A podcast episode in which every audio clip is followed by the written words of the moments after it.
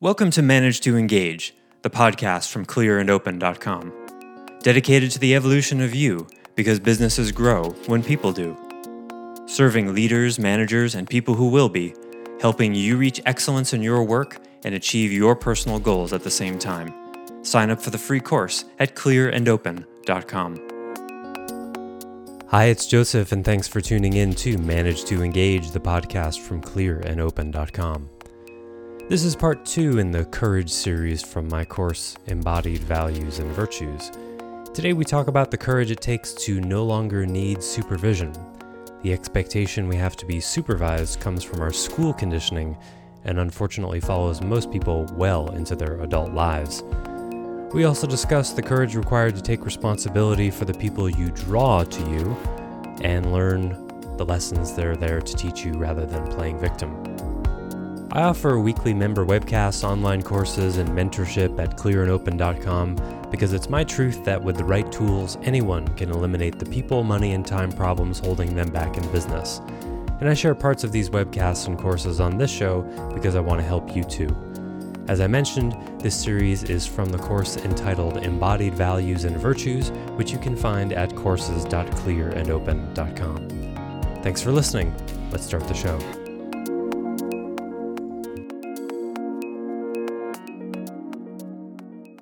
In reading the assignment, I didn't see an assignment within the assignment. So then I reread it and I'm like, well, I guess I'm just supposed to look at the virtues and reread them and reread the code. And so, like, I reread it a bunch, but as I read it and I read it twice, I didn't see something.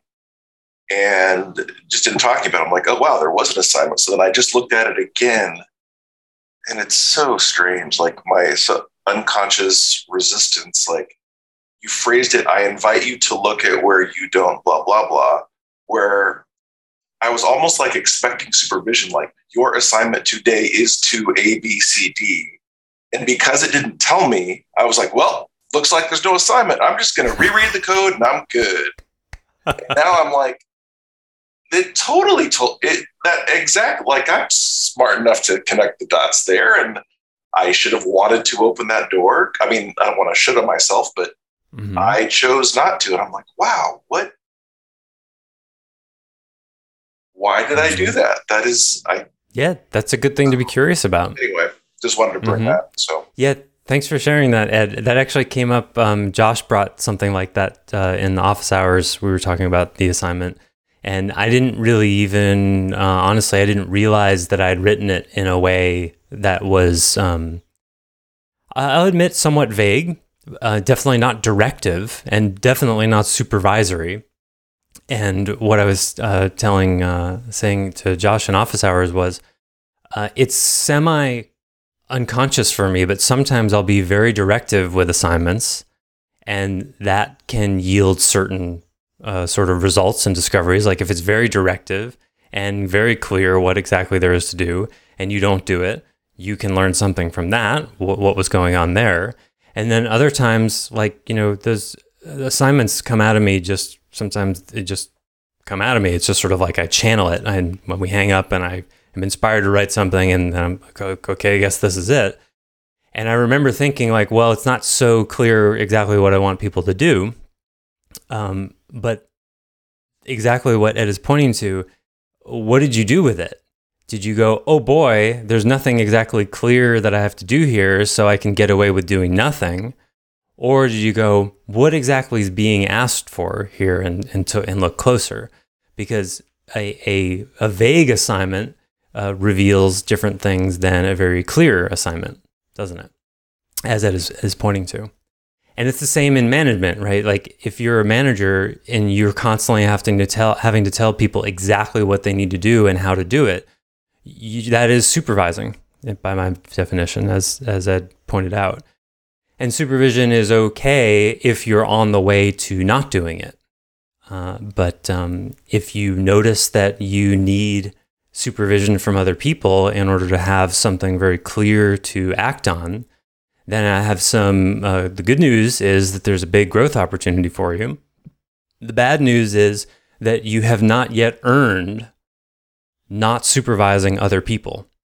In other words, if you require supervision, then you will attract people who need supervision.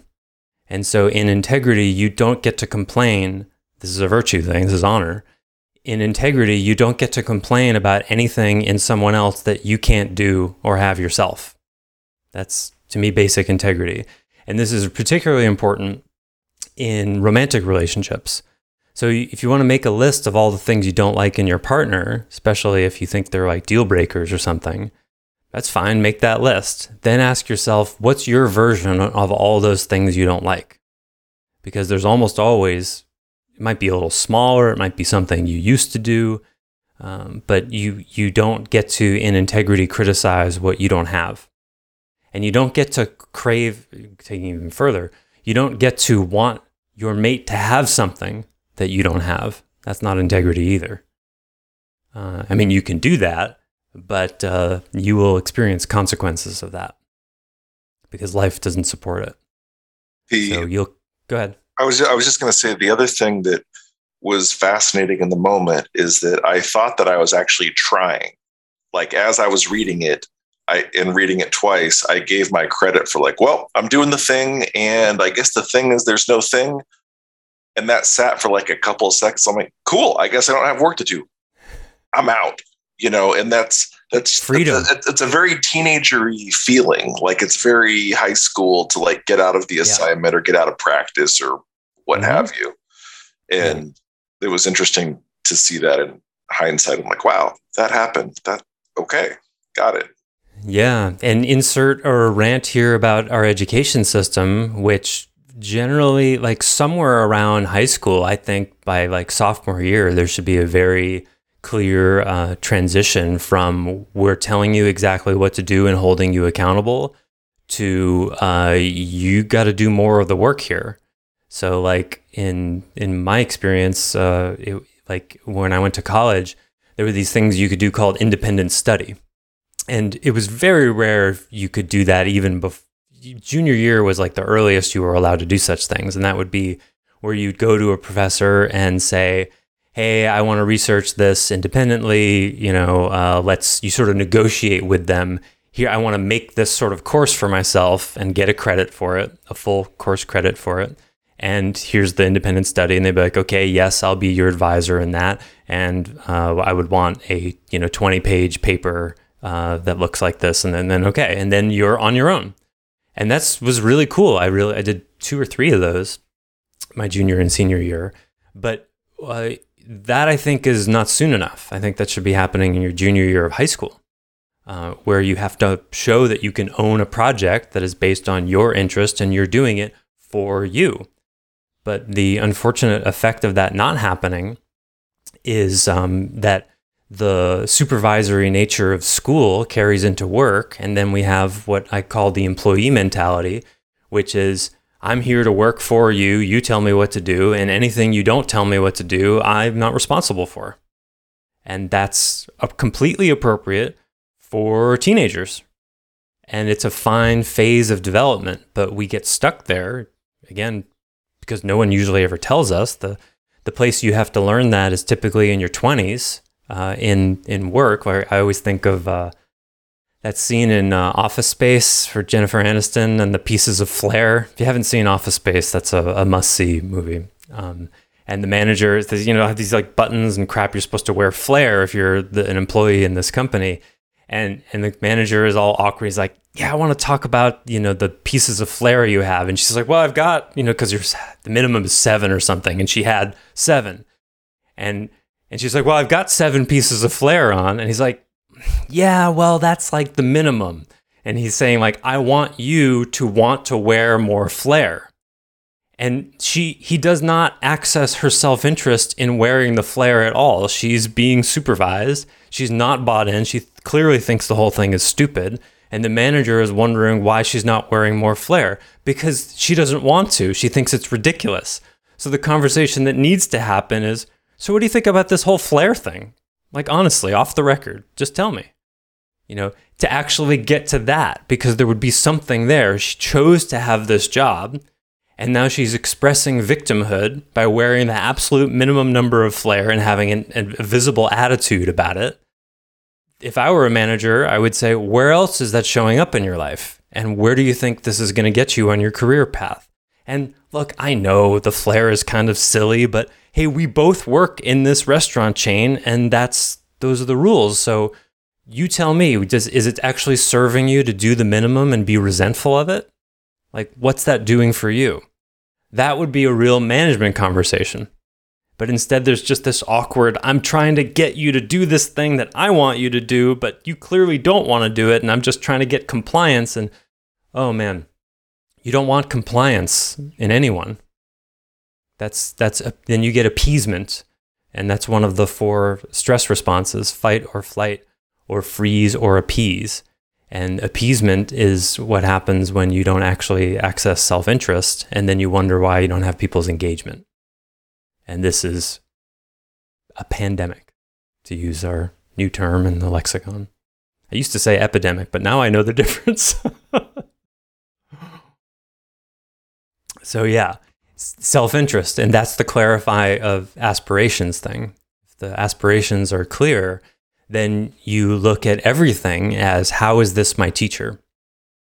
How, what can I learn from this? Okay, there's nothing required to do here do I immediately go to, I'm free, I don't have to do anything? Well, what would a leader do? What's, what's doing more than you have to? Because that's what makes people want to follow you. And that's what, that's the path to greatness. You, you don't get really good at anything doing the minimum to get by. It's really kind of obvious. And all of you know this. All of you have experienced this in one way or the other. The question related to courage is where are you? Here's here's an assignment. You want a clear question to investigate. Where are you doing the minimum to get by? Now you might have some good reasons for that. There are certainly places, you know, when I certain projects around the house where it's like, okay, uh, you know, I could be going around removing mold and polishing the rust off of everything, and that would be like a part-time job, living in the rainforest, a mile from the ocean, like I do. Certain things I let go, and there's a reason for that, and it's not excellence. I'm not proud of it exactly, but it's just what makes sense. But if there's any domain where in your life where you're not getting what you want, uh, your work, your personal relationships, whatever that is, ask yourself, um, where am I putting in a minimum? Where am I not courageously doing something difficult here? Because that's usually going to be the leverage point for having it be different. Anything else on right action before we before I use that as a segue into courage?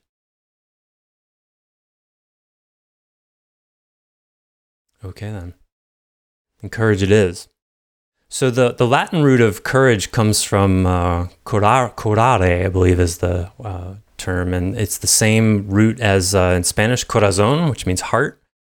And I love etymology because it's it's often so revealing to see what the true meaning of the word was. To me, the the fact that the root of it is heart implies that you're feeling something. Uh, that's what the heart does; it feels stuff. And the interpretation of courage, if you ask a thousand people what it means these days, is largely um, synonymous with fearlessness. And this is an enormous error. Courage is not about not feeling fear. It's not fearlessness. Again, the root heart implies there's a feeling of something. Feeling of what? Well, sometimes it means feeling fear. So, you know, and it just takes a moment to think like, do you respect when someone does something that is noble, okay, uh, maybe excellent, okay, but if they experience no fear, how worthy of respect is that? Like, how impressive is that to you? Versus the same noble, excellent thing where the person was feeling fear and they did it? Instantly we go, oh, well, obviously, the more noble act, the more courageous act is if the person is feeling fear and acts anyway. So the question to consider then is why is it that we uh, respect this notion of fearlessness so much? Why is it we define courage as being fearless? And why is it we crave the state of fearlessness that we think courage is? In other words, we want to be not afraid and do bold things in our life. where on earth did we get that idea? If it just after thinking about it for a minute, you can see it makes no sense. Anybody have an idea where we get that idea? Our conditioning from childhood. Say more. Can you get even more specific? Um, well, I would say, I mean, certainly it comes from like our parental relationships and, you know, uh, family environment we grew up in, but I think it also comes from our like societal environment. So schooling, teaching, influence of peers Mm-hmm. comes like through both types of environments. Yes, you're definitely onto it. So there's the conditioning of like how people actually talk about it. Like, do you at the ages of, uh, you know, between eight and 15, do you ever remember one of your parents saying they were afraid of something and they were going to do it anyway? Like, did you get any templating? Like, oh, I have to have this meeting and I'm really afraid. Did they ever share that or reveal that? The answer for most people is no. So it's not templated for us. No, But I it know. goes, go ahead. Sorry, Joseph. I was going to say um, uh, for, for me, and I think most men growing up can't speak for women, um, is along the lines of just buck up and get over it. There, there was fear wasn't allowed. Um, As a very young child, it's you just stop. You can do this and move on. So Yeah. um, there was an artificial sense of just do it. Yeah, yeah. And somewhere between the ages of 10 and 12, I, I can I definitely know for boys, because I was one of them, there's this sort of um, implicit or explicit, like, okay, it's time to stop crying now. Like, you're no longer a kid. Like you're just saying, you just got to buck up, and like the, the days of having strong feelings are over. You're becoming a man now. And somehow we get that idea, and then wonder when we grow up why the women we're with are uh, complain that we're not feeling anything gee, I wonder what if those two had anything to do with each other. So, even deeper than than all of that is um, something that uh, it happens on an unconscious level, and that is what's supposed to happen with us as children is when we feel fear, which is inevitable, an inevitable human experience. When we feel fear, we're supposed to have parents who can feel that with us because children are not born with emotional digestive systems the same way we're born with physical digestive systems. We develop an emotional digestive system in the heart fields of our parents. That's why when a baby is crying and is really upset, you pick it up. And then after some amount of time, usually it relaxes, it calms down. Well, what's going on there is the parent is literally helping the child to emotionally process what they're going through by feeling what they're feeling and uh, and that imparts to the child a kind of um, it templates for the child and then imparts to it the growth of that emotional digestive system because you're with the child there's a kind of bond that happens emotionally and energetically where you're digesting the emotion for and with the child and then the idea is the older the child gets the less and less they need that sort of co-digestion. It's like how birds, you know, they eat the food and then regurgitate it into the baby bird. Eventually the baby they're literally digesting the food for the the young bird and then eventually they don't need that anymore. So, if you had perfect parents, which none of us had, I would offer or I don't actually know, but I would I would uh, venture to guess. Since none of us had perfect parents, some amount of that digestive system is incomplete. And so we grow up knowing on some level that we are actually not capable of fully digesting all of our emotions. And then they have to get repressed and hidden and buried. And then it's off to the races. So, um, chief among them is fear because we are unable to digest a certain amount of fear then we grow up and fig- and go, okay, well, I can only digest X amount of fear. That means anytime it goes beyond this threshold, I can't handle that. I, I can't feel that fear. So then I'll avoid feeling fear. Therefore, I won't do certain kinds of things that are scary because it causes me to feel more fear than I can handle. See how that works? And then as an adult, you get all the lessons from life, which is every time we avoid something out of fear, tends not to go so well, right? When we do something motivated out of fear or we shrink back from something that we're afraid of, it doesn't work because the design of life, the intelligence of life, wants us to um, finish our childhood and deal with all the things that we're afraid of. That is exactly one of the ways in which we draw our worst nightmares. The thing you are most afraid of will happen to you. You draw it like a magnet because inside you, there's some part that says, I can't be, do, or have X because I'm afraid. And then life goes, Oh, you poor thing. The only way you're going to outwork that is if you face it. And so you do. And this is one of the reasons why we tend to marry versions of our parents. We attract versions of our parents so that you can face your parent again and realize that it won't destroy you anymore. That's you're facing a fear. And so uh, that's something you can do. Here's another clear to do item for you if you want. I guess I'm doing the opposite today. Thank your partner for triggering your parent shit. Thank you so much, partner of mine, wife of mine, husband of mine, whatever, girlfriend of mine. Thank you so much for being a little bit like my mother or father because oh, it makes me crazy. And without it, I don't know if I would ever be able to finish my childhood. Now you have to say that without sarcasm, no. what I how I just said it was like 15 or 20% sarcastic because I don't know, I'm being funny. But say it vulnerably like, man, I really don't know how I would work this out if I hadn't met you. And yeah, it makes me crazy and I don't like it, but I can't complain about it because this is a way I can learn. That's how you stay on your side in a couple. And that's a courageous thing to say because you might be thinking, well, if I thank them for it, then maybe they'll never stop. Yeah, how was railing against them working to get them to stop? How's that, was that work? How was coaching them? How was fighting it, telling them you won't stand for? It? How's all that? No. I mean, you can do that also. You can set boundaries, but you also have to face uh, how is it that I'm not a victim here? How did I draw this to myself? Whether that's a mate who's like your parents, a boss who's like your parents, uh, any authority figure for sure, and friends and family too. It's all for you.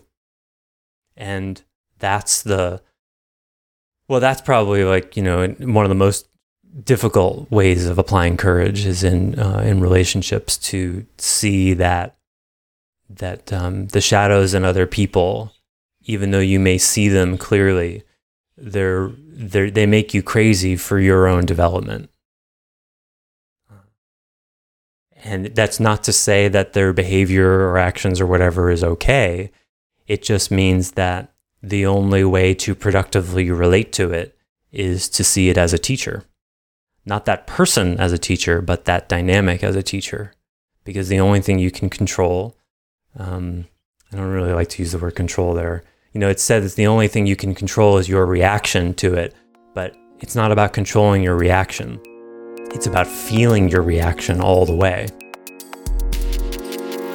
Thanks for listening to Manage to Engage, the Clear and Open podcast. Join us next week when you'll be a little bit closer to who you're destined to be. Until then, know that Clear and Open is dedicated to the evolution of you because businesses grow when people do. If you're looking for more support on your journey, head over to clearandopen.com for even more tools, articles, and free resources. Thanks so much for listening. Bye for now.